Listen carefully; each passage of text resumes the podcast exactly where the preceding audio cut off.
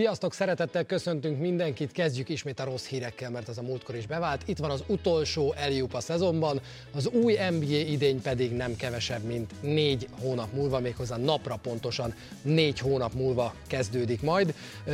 Ilyenkor általában az szokott történni, hogy Baskával összeülünk, békésen lezárjuk a szezont, túl vagyunk a drafton, kicsit beszélgetünk róla, és megbeszéljük, hogy mi történhet nyáron. Na most nem ez a helyzet, mert már a draft előtt elképesztő átigazolások sora történt az en bé á-ben, úgyhogy azt hiszem, hogy ahogy Tim Reynolds írta, idén az en bé á off-season, ami elvileg ugye a Denver Nuggets bajnoki ünneplésével megkezdődik, az olyan tizenkét órán keresztül tartott. Hello. Hello, nagyságrendileg, és ez csak az első nagy hullám, ugye július elsején, majd a következő, amiről még csak típjeink lehetnek, hogy milyen cunamit fog okozni, lehet, hogy kapkodni kell majd a fejünket. Úgyhogy ma megbeszéljük azt a három nagy igazolást, amit mi a legnagyobbnak tekintünk, utána visszapillantunk majd a szezonra, és megbeszéljük, hogy mi történt az en bé á drafton. Mindenek előtt azonban elkelt minden nyereményünk a Card Cornerrel, a Rep Cityvel és az en bé á-vel közös játékunkban, hiszen láthattátok a múlt héten, hogy elkelt az aláírt kosárlabda, amelyet Magic Johnson írt alá, és Daru Árpád nyerte a Jordan Messt, és van egy Panini kosaras kártya is, amelynek győztese pedig Kis Bence lett, úgyhogy a győzteseknek gratulálunk. Rossz hírünk van még egy, mert mindenki jelentkezett és átvette a nyereményét, de jövőre újra lehet mindenkinek majd próbálkozni. Viszont nyáron sem maradtok játék nélkül, mert en bé á-s nyereményünk van a Sport té vé klubhoz, hogyha csatlakoztok, akkor egy elég értékes en bé á-s ajándékcsomagot nyerhettek, kivéve a Boston Celtics szurkolók vagytok, akkor talán kevésbé értékes nektek, de el lehet ajándékozni bármelyiket, hogyha jelentkezzetek és nyerjétek ezt is meg. Lehet velünk bármikor en bé á nyereményekért játszani. Na, kezdjük el! Smartot elcserélte a Boston Celtics, amelybe érkezik majd Kristaps Porzingis. Egy három csapatot érintő átigazolás eredményeként jön Porzingis, Smart Memphisbe, Tyus Jones pedig Washingtonba került, és néhány draftcetli is helyet cserélt, aminek egyébként van jelentősége, de kezdjük, azt javaslom, ahogy szoktuk a játékosoknál. Mennyire sokkolt az, hogy Smartot bármilyen üzletbe is belevette a Boston Celtics? Még akkor is nagyon, amikor kiderült, hogy Brogdon cserélhetetlen, mert a fizikai állapota nyár végéig nem teszi nagyon lehetővé, hogy bármilyen csapat azt mondja, hogy én rábólintok egy, egy trade-re, amire ő benne van, de amikor tudtad, hogy milyen poszton mozgolódik a Boston Celtics, akkor maradt volna Marcus Smart és Derek White, és az értéke pedig nyilván nagyobb volt. Marcus Smartnak hosszú távú szerződése van, és egyébként pedig a Memphis szempontjából sok dolgot kipipál. Dillon Brooks védekezését hozza, hozza a veterán szemléletet a csapatba, ami nagyon kell majd Ja Morant mellé, majd ha visszatér, mert az első huszonöt meccsen majd tudja helyettesíteni elsősorban a szervező készségét, meg hát a védekezését, meg pláne, úgyhogy ennek ellenére, de erről már nem beszéltünk, a Boston Celticsnél ahhoz képest, hogy milyen tradíciójuk van, ahhoz képest, hogy az ő szurkolóik mennyire kötődnek a csapathoz, ez a vezetőség, ebben semmi empátia nincsen. Tényleg csak üzletként tekintenek erre a sportágra, erre a csapatra. Az, hogy elengedik, elküldik ezt a Marcus Smartot, ez szerintem az, a, a, a bennem élő, nem tudom, romantikus számára megbocsátatatlan bűn. Igen? Igen. Engem nem lepett meg, és ahogy így Boston Celtics szurkolókkal beszélgettem, nyilván mindenki azt mondja, hogy hogy élete végéig Celtic marad, és mennyire szeretik Marcus Smartot, de ugyanakkor meg, amit kapnak cserébe, nem csak a két draftcetli, hanem Kristaps Porzingis is, akinek azért volt egy jó szezonja. Úgy látom, hogy itt azért egy kicsit átbillen a sztori afelé, hogy igen, gyönyörű volt, de tudtunk így bajnoki címet nyerni? Nem. Igazából valahol a lelkünk legmélyén tudjuk, hogy nem fogunk így bajnoki címet nyerni, Tatummal, Smarttal, Brownnal. Tudjuk. Smart az, akit ebből a hármasból leginkább el... lehet cserélni, ha most nem nézem azt, hogy kilenc éve itt játszik, és nem fogja megkezdeni a tizedik évét, és hatodik pikkünk volt, és, és tényleg, tényleg csak Celtics mezben tudod elképzelni. Igen. És milyen jó, hogy láttuk Garnett képét, magas nélkül, domináns pontszerző magas nélkül, ez lehet, hogy nem fog menni. És, és Porzingisnek meg volt egy jó szezonja, és szerintem, hogyha a játékot, meg a szerkezetet nézzük, akkor ez egy, egy nagyon nagy upgrade a Celticsnek. Minden egyes szavaddal egyetértek, de ettől függetlenül... Ha benned az élő romantikus. De az, az a Marcus Smart, akit a hírek szerint a legjobban megvisel az egész Udoka sztori. Az ő tizenkét hónapjával persze keresett közben tíz millió dollárt bruttóban, meg, meg, meg szép zöld volt a haja, de ettől függetlenül meg, meg fáj érte a szívem, fura lesz más mezben látni majd őt játszani, remélem, hogy megtalálja a számítását, persze mindenben igazad van, Porzingis fazonban szerintem nagyon nem Boston Celtics jelleg, tehát hogy Hayward volt egy ilyen hasonló, jól fésült fehér srác, aztán ő se evett meg sok kenyeret Boston mezben, Porzingis fazonban, fizimiskában, habitusban szerintem nagyon nem illik ebbe a Boston Celticsbe, viszont a támadójátéka, a dobásai, a spacingje, az időnként megjelenő palán környéki védekezése viszont szintugrást jelenthet, és egyben egy kiváló kihívást annak a Joe Mazzullának, akit gyakorlatilag tavaly beültettek, és tudod, amikor nem tudom, vezetsz egy nem tudom, Forma egyes játékot, és akkor odaadod a gyereknek, hogy folytasd. És akkor be van állítva minden, ne csúszszál le a pályáról. Az azért szép feladat még ezzel a megújult segédedzői gárdával is, hogy ebbe a csapatba egy ilyen fontos és nagyon másképp működő fogaskereket majd beépítsenek. Igen, én azt, azt várom Porzingisztől, hogy, hogy azért az ő játékának az egyszerűsége, az, hogy, hogy nem kell vele csodát csinálnod az, hogy egy dobóhelyzet legyen, az nagyon sok olyan támadást ki fog írtani a Boston Celtics támadó játékából, amikor ment a passz, passz, passz, passz, itt sincs dobóhelyzet, ott sincs, amott sincs, akkor Tatum dob valahogy egy hármast, ami... ami szinte reménytelen, nagyon sok ilyen támadása volt a Celticsnek, amikor a magasakat nem tudták használni, Porzingiszt meg nagyon könnyű használni. Elhagyja a fővárost Bradley Beal is, mert hogy a Washington Wizardsból a Phoenix Suns együttesébe költözik majd ő, Chris Paul és Landry Shamet pedig Washingtonba egy második körös draft pickkel együtt, ez volt az első hírünk. Beszélgessünk elsősorban egyértelműen Bradley Bealről, akinek ugye joga lett volna nemet mondani bármilyen átigazolásra, de nem tette, és így a Phoenix Sunshoz szerződött. Jó, az egyetem en bé á szerződés, ahol volt egy trade vétó a, a paragrafusok között. Ugye eleve ő adta meg saját magára a kilövési engedélyt, hogy akkor most kezdjünk el keresgélni, de az ő esetében ez úgy zajlott, hogy valószínűleg volt hozzá egy bevásárló lista, hogy hány csapatba vagyok hajlandó elmenni, és annak a csapatnak egyébként milyen erősnek kell lennie. Tehát, hogy nem csak arra kellett rábólintani, hogy elcseréljék, és a Sunsba, hanem azt is meg kellett valószínűleg nézni, hogy figyelj, ezt küldik érted, ott marad azért elég erős tűzerő. Ha a következő dílünket is belevesszük, ugye majd Jordan Poole fog érkezni Chris Paul helyére, aki egyébként a Sunsból érkezett, akkor azért elég komoly bűvészkedés, hogy még az előbb a Boston két elsőkörös tudott behúzni, úgyhogy megszabadult Marcus Smarttól. A Washingtonnak ezt nem sikerült meglépnie, és most te jössz. Igen. És a nagyon-nagyon nagy kérdés a Phoenix-el kapcsolatban az, hogy Ayton vagyon, vajon marad-e, hogy mire lesz képes majd ez a szuper fejnehéz csapat, és a, nagyon sokan azt mondják, hogy iszonyú agresszív az, amit a Suns tulajdonosa művel. Borza, mióta megérkezett Matt Ishbia, gyakorlatilag minden megváltozott a Phoenix Sunsnál, de nem hülyeség, amit csinál, abból a szempontból, hogy négy közelmax szerződéssel nyomul a Phoenix Suns, amit más csapatnak szinte lehetetlen lesz összehozni a közeljövőben is az új kollektív szerződés szerint. Totális hülyeség és mélyrepülés az, amit a Suns csinál szerinted, vagy nem?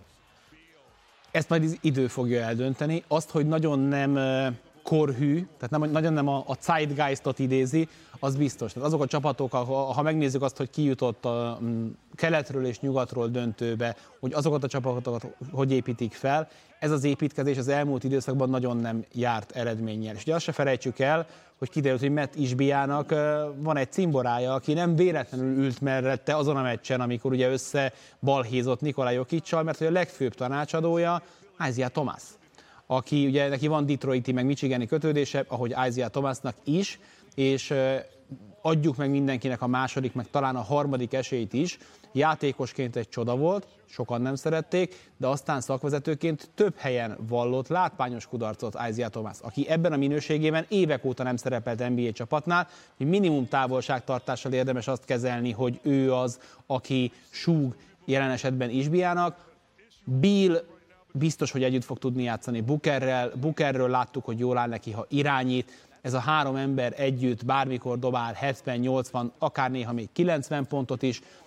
Azt, hogy kikkel fogják feltölteni ezt a csapatot, Az első rész az, az egyértelműen a régi, régi időket idézi, akkor nagy hármasokat építettél, a túlsó rész meg majd a Miami Heatet fogja, amikor majd a nyári ligáról megkérdezik, hogy ki az, aki repi sapkáért eljön, meg, meg Reader's Digest előfizetésért játszani, meg állatkerti belépőért, mert hogy ezt a csapatot minimálbérrel kell feltölteni. És Paul nagyon izgult, hogy Washingtonba kerül, de utána fogta magát, és arra ébredhetett már a következő napon, hogy a Golden State Warriors játékosa lesz, ami nagyon érdekes, és erről csak röviden, mert sokat beszéltünk erről a lehetséges következő állomásáról Chris Paulnak. Eljött az a pillanat, amikor Chris Paul életében először nem fog legalább harminckét percet átlagolni egy csapatban, hanem nagyon úgy tűnik, hogy egy esetleges bajnoki címért elfogadja azt a szerepet, hogy második sor. Nagyon fura, ugye rengetegen hozták be azt a szitut, amit én is kitvíteltem, amikor a vele bratyizó Steve Kerrre nevet még Chris Paul Houston játékosként, vagy Clippers játékosként, és aztán így elfordul, ilyen fapofába ütöttem volna, ahol érem, annyira, tehát tényleg Steve Kerr egy annyira cuki csávó, és vele ezt megcsinálni, úgyhogy nagyon fura, mert ilyen típusú klasszikus irányítóval soha nem játszott a Warriors ebben a korszakban. Hogy ők együtt meg akarják-e majd próbálni, vagy Paul gyakorlatilag azokban a percekben kapna szerepet, amikor Curry nem játszik, azt nem hiszem, mert tíz percet nem fog játszani. Úgyhogy egy tök érdekes kísérlet, de nyilván az a pedigree, ami van Chris Paulnak, főleg, hogy ilyen jól tudják majd menedzselni jó eséllyel a perceit, ez mindenképpen szerintem egy izgalmas sztori, meg, meg az is nyilván, hogy... hogy mit akartam ebből kihozni, mindjárt eszembe fog jutni, de mondjad addig, hogyha... Lehet, hogy azt, hogy mi lesz Jordan Poole eltűnő húsz pontjával majd ebben a Golden State Warriors-ban, mert azért az is egy izgalmas kérdés, hogy azt... Igen, azt akartam talán mondani, hogy, hogy, hogy kiszálltak ebből a Poole sztoriból, eh, idén lépett, de ő azt a teljesítményt, amit a playoffban nyújtott, árérték arányban, nagyon jó arányban nyújtott. Idén ezt még négy millió dollárért csinálta, vagy még talán kevesebbért. Jövőre harmincért nézett volna ez ki. Szerintem lett volna időszak, amikor jobb piaca van Jordan Poole-nak, de ezt már nem akarta megvárni a Golden State Warriors. Mi volt az első dolga Jordan Poole-nak, ahogy elcserélték? Kikövette Draymond Green Twitteren. Láttam, ezeket, ezeket annyira nem szeretem. Kikövette. Ez van, kikövette volna ő legszívesebben szerintem tíz hónappal ezelőtt is, és lehet, hogy Draymond Greennek az egyik feltétele az volt, hogy aha, én lehet, hogy jövök vissza, de akkor ezt a kis csávót meg takarítsátok el. Ki tudja. És ő meg ennyiért ír alá, mert ő ugye nem hívta le a játékos opcióját, tehát ő új szerződést fog kötni. Érezzük mi is, amit remélhetőleg ti is, hogy erről még rengeteget lehetne beszélni, úgyhogy jövő héten lesz majd egy audio-only Eliu podcast, amikor megbeszéljük Baskával, hogy mi lesz majd ezek után, a változások után mindezekkel a csapatokkal. Most megválasztánk akkor az elsőt, és akkor majd a, a trade már az első hírekkel. Okay. Be fogunk számolni róla a közösségi felületeken. A, ott megtaláljátok, hogy mikor jövünk. Most viszont tartunk egy rövid szünetet, mert utána értékelnünk kell azt, ami az elmúlt tíz hónap volt, vagyis az előtt a mögöttünk álló en bé á szezont kis szünet után folytatjuk. Folytatjuk az Eliupot, értékeljük a mögöttünk hagyott kétezer-huszonkettő-huszonhármas en bé á szezont, melynek bajnoka a Nikola Jokic vezette Denver Nuggets lett, és ennek is lesz jelentősége a következő részben, hiszen az öt témából, amit hoztunk nektek, az első az, hogy egyre nemzetközibbé vált a liga. És eszembe jutott a videód, amit egyébként mindenki nézzen meg, arról, hogy mikor lesz legközelebb magyar en bé á játékos, Vaska YouTube csatornáján megtaláljátok. Eszembe jutott az a videód, mert ott a Hanga Ádi, egy kicsit spoilerezhetek belőle? Persze. Hanga Ádi mondja azt, hogy most mikor lesz, kit érdekel, mikor lesz olyan, aki, aki jelentőségteljes az en bé á-ben. Az érdekel igazából mindenkit, mert az jelentene valamit. És ugyanez a helyzet a nemzetközi en bé á-vel. Mindig ment a matek, emlékszel, hogy hetven, most már kilencven, most már száztíz, most éppen tartunk százhúsznál, ilyen százhúsz környékén, amivel elindultunk, de hogy itt a lényeg igazából az, hogy csapatokat építenek európai játékosokra, amerikán kívüli játékosokra, hogy most már nem az van, hogy egy évtizeden keresztül volt egy Parker, meg egy Nowitzki, akikről ezt úgy nagyjából elmondhattad, de mondjuk közülük is Parker második generációs volt abban a csapatban, hanem az van, hogy Jokic, Giannis, Doncic és köréjük épülnek csapatok, és ez nem mindenkinek tetszik Amerikában azért. Le vannak tojva. én, is, én is ebből a videóból, és én is Ádámot idézném, amikor azt mondja, hogy őt annó a San Antonio Spurs ugye draft stash-ben draftolta le, hogy van egy tehetséges srác, aztán hogy meglátjuk, hogy mi lesz belőle.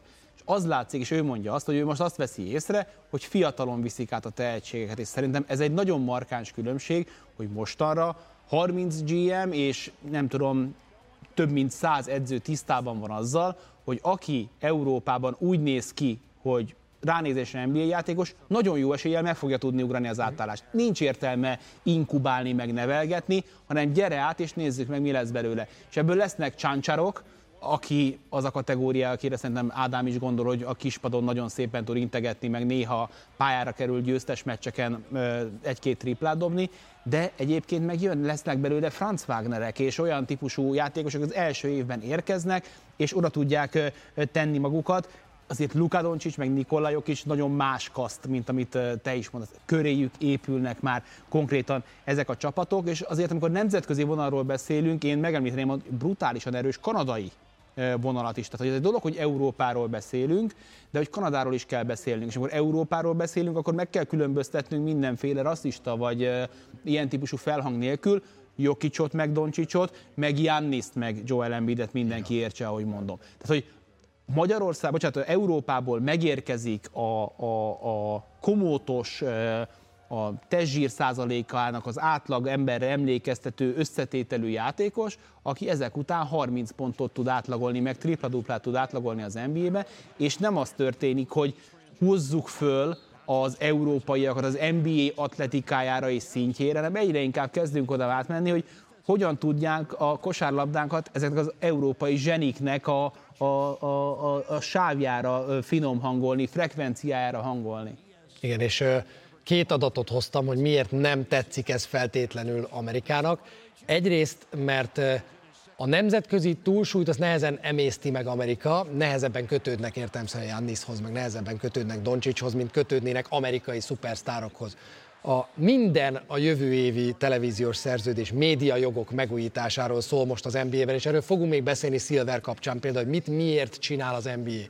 Lejár egy olyan megállapodás, ami az en bé á jövőjét garantálja. kétezer-huszonnégy áprilisáig van a jelenlegi jogtulajdonosoknak joga exkluzívan hosszabbítani, és itt az amerikai jogdíj az ilyen két egész hat milliárd dollár körül van, az összes nemzetközi jogdíj, amit évente beszed az en bé á, az négyszázötven millió.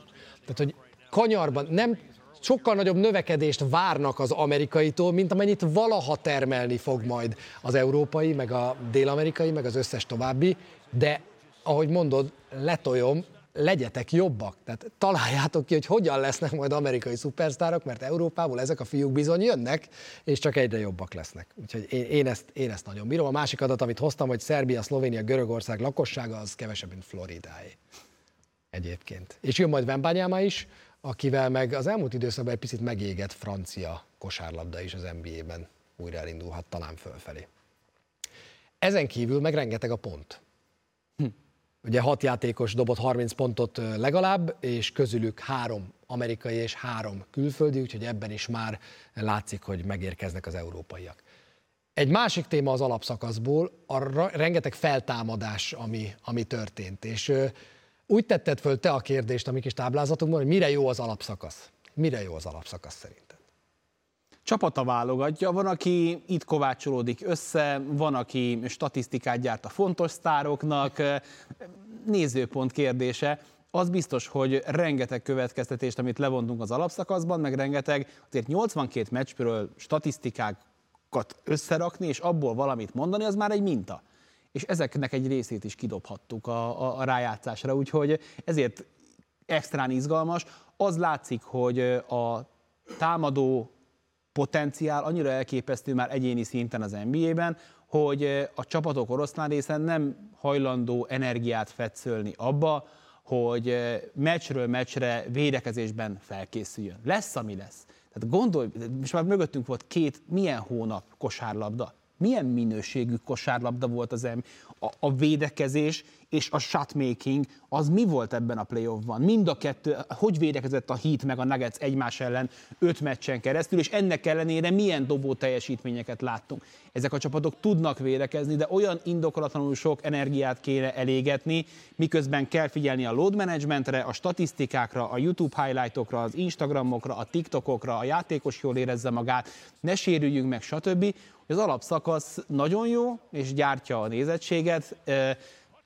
aki ügyesen áll hozzá, az tud ebből építkezni majd a playoffra is, de van, aki elengedhet ebből két hónapot a végén, lásd a Denver Nuggets, és aztán a végén bajnok.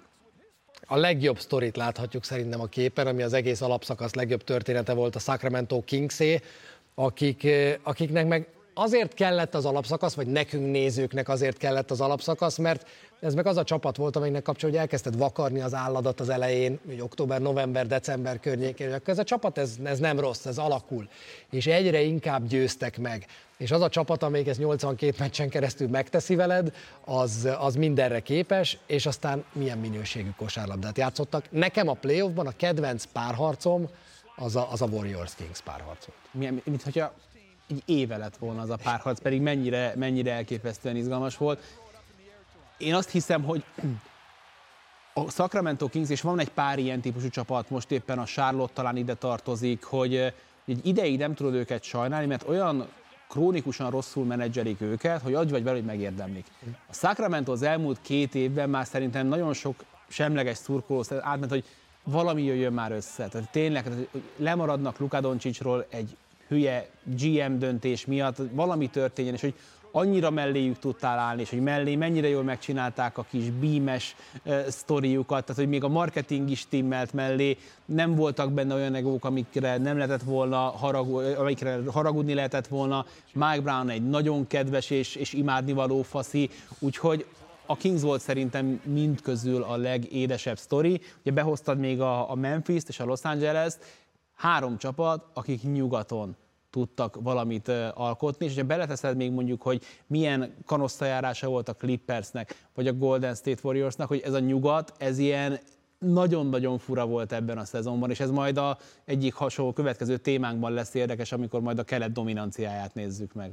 Lehet, hogy túlságosan szigorú vagyok. Nálam a Lakers azért volt érdekes, mert arra volt nekik jó az alapszakasz, hogy, hogy nyomjanak egy restartot februárban, és... és látszott, hogy az a két hónap, amit mondjuk a Nuggets elengedett, arra is elég, hogy a semmiből gyakorlatilag valamit építs.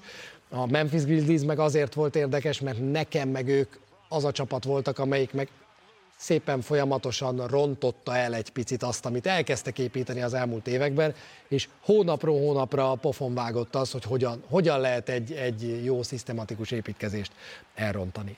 És a Memphis Grizzlies kapcsán fontos kérdés az is, hogy merre tart az en bé á, ami a fegyelmezést illeti, merre tart az en bé á, ami a keménykezűséget illeti, akkor, amikor tárgyalnak arról, hogy milyen bevételek határozzák meg majd az en bé á-t a következő években, akkor mit csinál Adam Silver? Mennyiben lettünk ebben okosabbak ebben a szezonban? Mennyire került el bennünket a sok-sok nagy balhé? Kezdjük ezzel. A, az en bé á idei balhéi egy átlagos en bé á szezonhoz képest durvább, kevésbé durva vagy ugyanolyan? Én most azt mondanám, hogy durvább. Azért a szezon elején a pofoszkodás, utána ez a pisztolyos sztori, szerintem azért volt ebben a szezonban jó pár olyan ügy, Irvingnek az eltiltása és az annak a, a, a kezelése, ami, ami talán, talán kiemelkedett az eddigi mezőnyből. Nagyjából ugyanezt történt volna, hogyha David Stern van, vagy, vagy nem? Szerintem talán el se jutunk ideáig, tehát hogy már, én azt gondolom, hogy David Stern elég jó volt abban, hogy csírájában folytson el bizonyos típusú dolgokat, de én azt hiszem, hogy ő sokkal keményebb kézzel csapott volna le a játékosokra. Szerintem nagyon puha Adam Silver keze, értem, hogy miért, értem, hogy a játékosok dominálnak, de pont amikor az ember megnézi azt, hogy mi történik mondjuk Ja Morant-tel, vagy éppen Kyrie Irvinggel, hogy egy ilyen szimulációt megnéznék, hogy milyen lenne ez a liga akkor, hogyha az en ef el szerződések garanciáját élveznék ezek a játékosok, hogy ott mit engednének meg magánknak akkor, amikor, amikor egyik napról a másikra a megélhetésük az veszélybe kerülne, hogyha nem állnak be megfelelően a sorba, és igen, és ebben nem az van, hogy, hogy a, a, a fehér tulajdonosok megmondják a fekete játékosoknak, hogy hogyan kell viselkedni, én azt gondolom, ez egy viszonylagosan átlagos standard, amit elvárnak. Az en bé á szerintem nagyon nyitott, rengeteg deviancia irányában, legyen ez öltözködés, viselkedés, pályán való műsor, de van egy, van egy minimum, amit kellene hozni, és sokaknak ez sem sikerül megütni ezt a minimumot, és Jordan Poole viszont sikerül megütni, és Adam Silver pedig nem, nem reagál szerintem túlságosan komolyan. Morant, Brooks, Draymond Green, Bridges, Irving, Udoka. Körülbelül ezek a szezonok úgy az elmúlt egy bő szezon termései voltak az en bé á-nél. Az egész ligát megrengető, kínos, nagy ö, probléma, ami, ami az üzletet veszélyeztetheti, az ö, nagyjából szerintem elkerülte a ligát egyébként ebben a szezonban, vagy ha igen, akkor sikerült megfelelően ö, szőnyeg alá söpörni a történetet, mert legyünk őszinték, azért nagyon sok ügyben az az újdonság, hogy nem ismerjük az igazságot. Tehát, hogy mondjuk Udoka ügyében úgy csönd lett, Bridges ügyében csönd lett. Egyre több olyan dolog van, aminél úgy letekerik a potmétert. Ami egyébként elképesztő teljesítmény. Hogy a tökönbe lehet megcsinálni kétezer-huszonkettőben, hogy nem derül ki, mi volt Udokával? Nagyon durva, és szerintem ez is azért van, mert jelenleg éppen két helyzet van. Egy, a médiaszerződés megújítása, kettő, Adam Silver szerződése egyébként jövő nyárig szól. Mm. Tehát ha összejön az a szerződés, akkor Adam Silver valószínűleg örök élet plusz egy napig marad, ha nem, akkor meg mi történik, úgyhogy minden kínos ügyet azért próbálnak eltűnni. És csak, hogy visszatérek két mondat erejéig az alapszakasz versus playoffra. Két szituáció, mivel nem kellett két hónapig szembesülnünk, load management, és szerintem azért a mérkőzések oroszlán részén a bíráskodás. Tehát két olyan sztori, amivel az alapszakaszban nap mint nap lehetett foglalkozni, és az rájátszás ezért is egy teljesen más állatfaj lett, mert mindenki mindig játszott, szerintem kevés olyan meccs volt, amit markánsan befolyásolt játékvezetői hozzáállás, és ráadásul feljött a védekezés, de ennek ellenére megmaradt az elit támadójáték.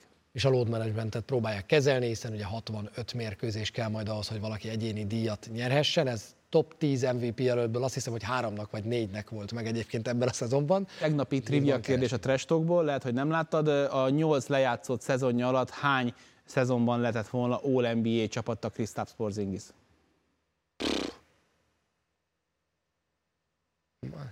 Kettő. Úgy, hogy az egyik az hatvanhat meccs. Hát akkor kettő. Jó.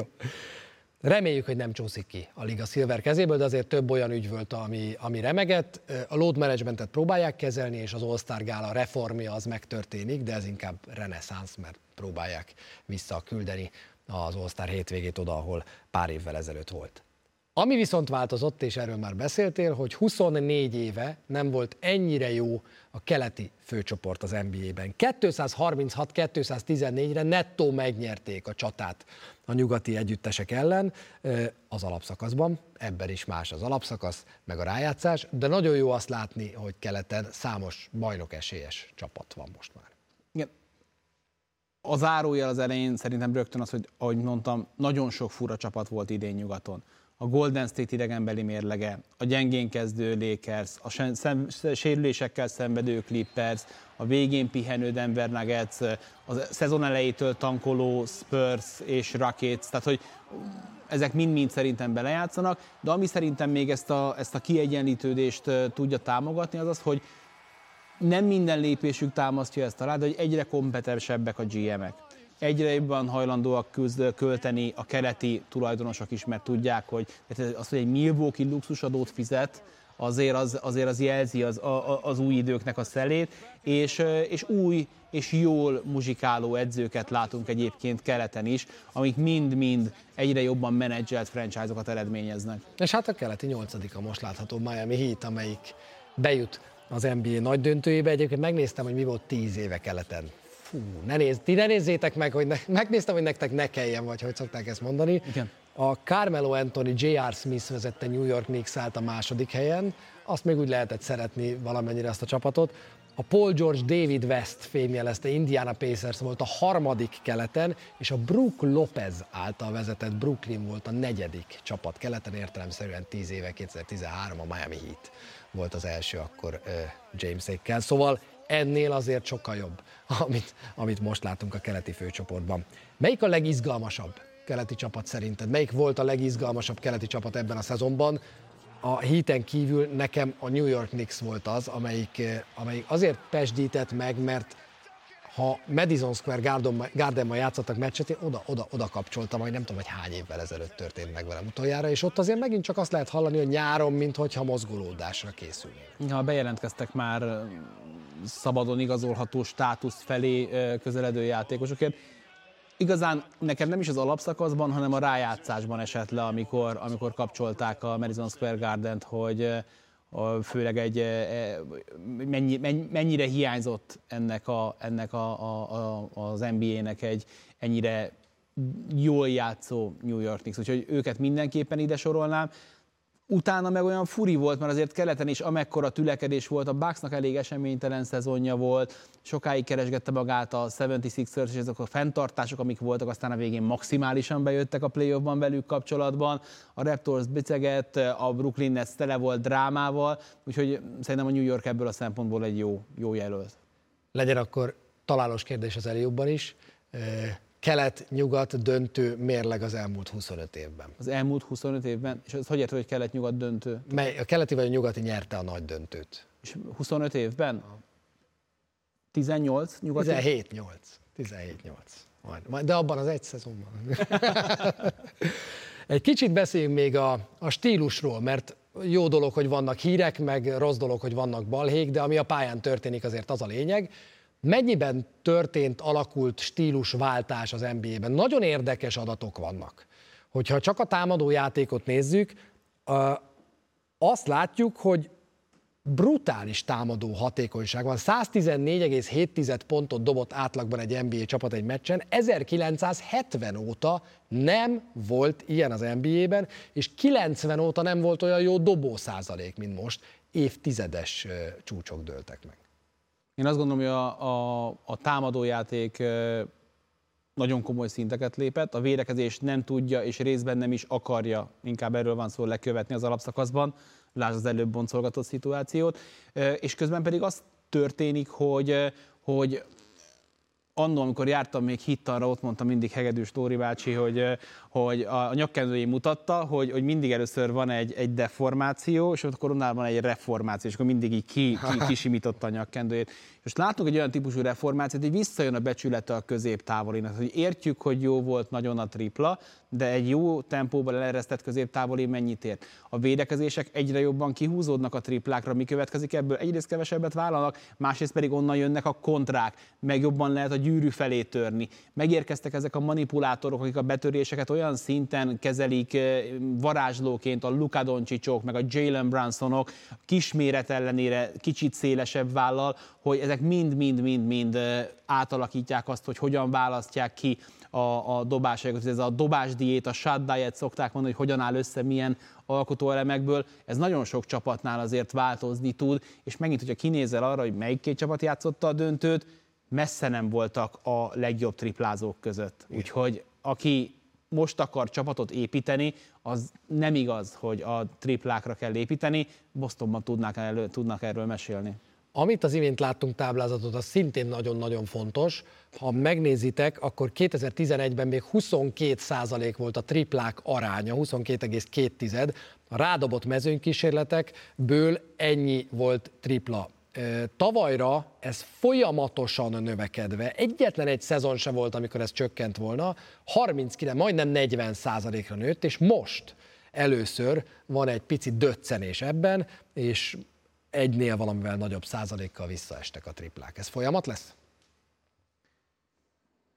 Szerintem egy talán inkább stagnálni fog. Szerintem ilyen hibahatáron belül leszünk. Ami érdekes volt egyébként ebben a, a, a táblázatban, ha még egy pillanatra rá tudunk nézni, hogy a Covid után e, valószínűleg a büntető szabályoknak a megváltozása miatt is százkilencven ezerről felnő kétszáztizenhét ezerre a mezőnykísérleteknek a száma. Tehát tempónövekedés, kevesebb büntető, ezek mind-mind ezt tudják eredményezni.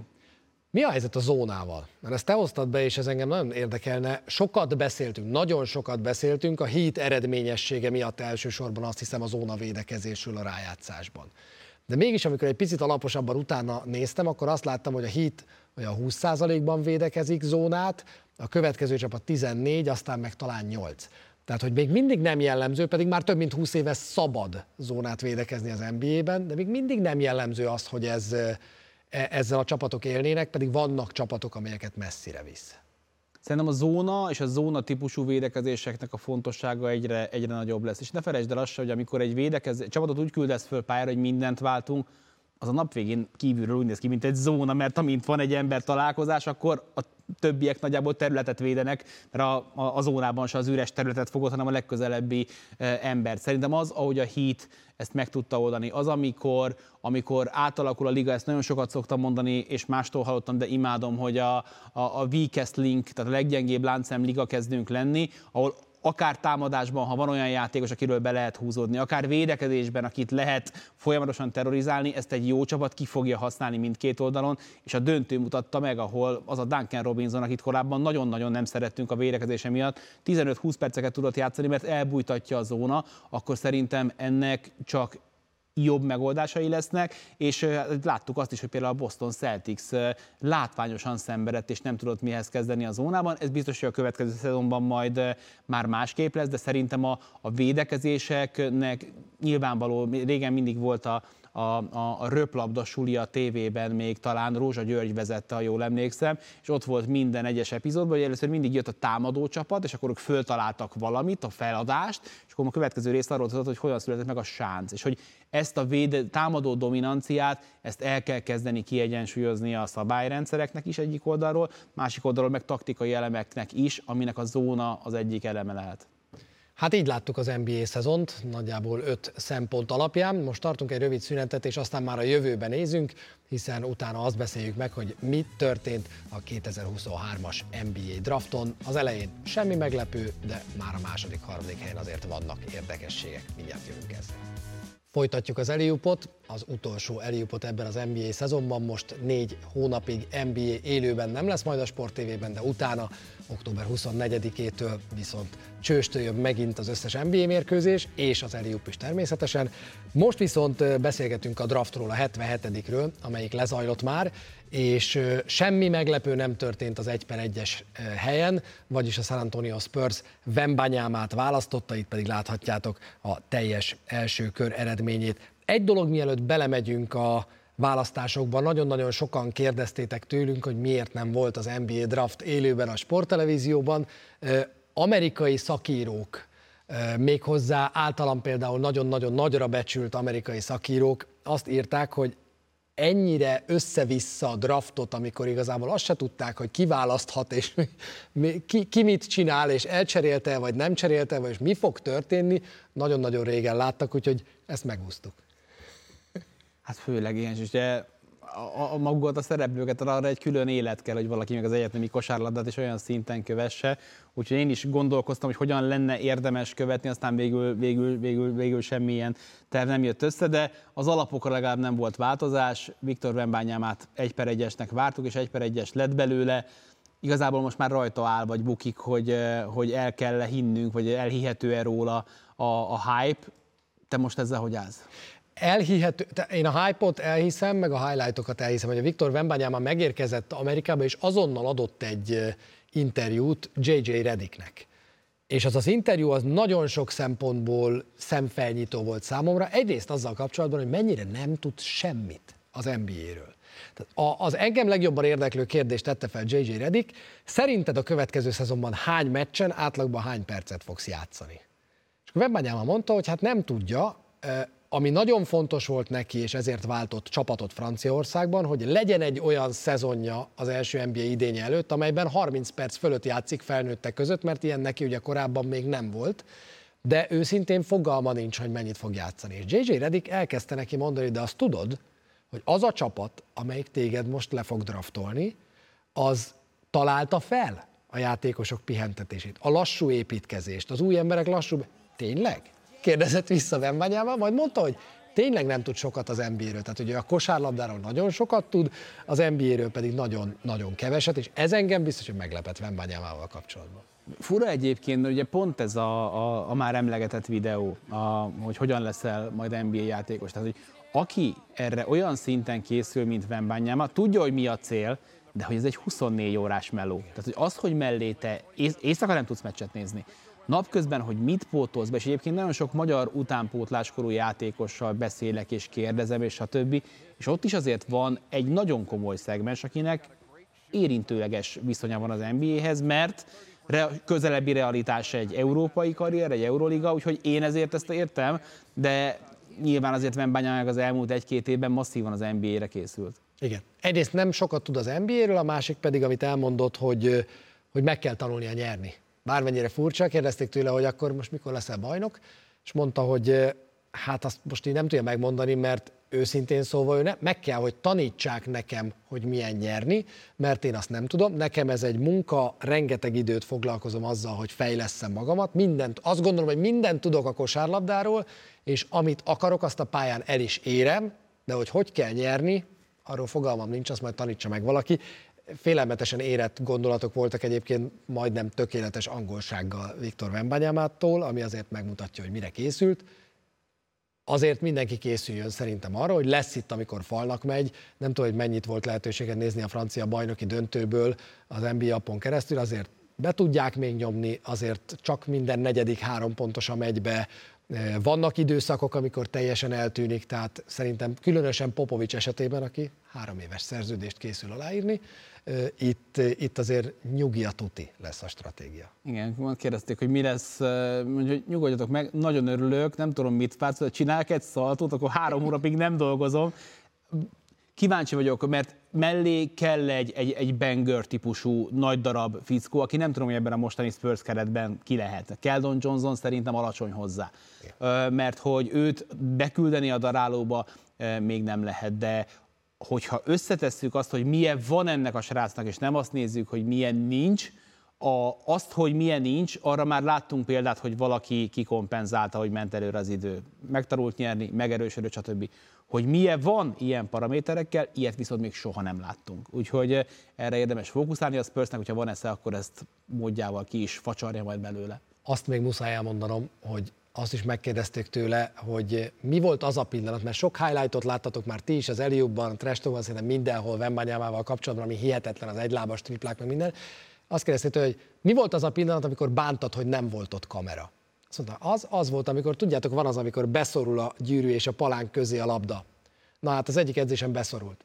Lerúgtam.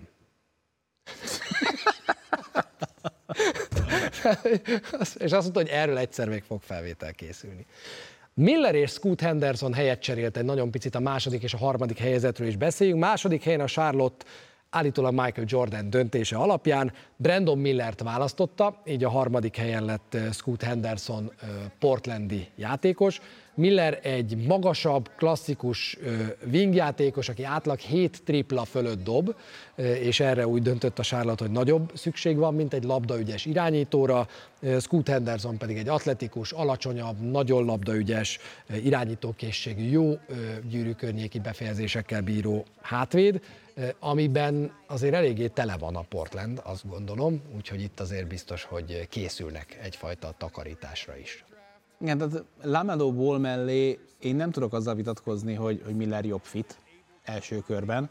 Ennek ellenére, amikor ugye Charlotte-ban volt ilyen eseménykövető közös draftnézés, amikor a képernyőre került, akkor fújolt a közönség, konkrétan megvan videón, mondjuk az a kis kacagány azért megér egy misét, megvan videón, amikor elhangzik Miller neve, akkor Hugo a, a, nem a víziló, hanem a, a darás fogja a fejét, hogy Michael Jordan mit csinált, van videó egy szurkoló, aki mondja, hogy Michael, hozzá vagyok szokva húsz éve, hogy hülyeségeket csinálsz, az utolsó alkalom.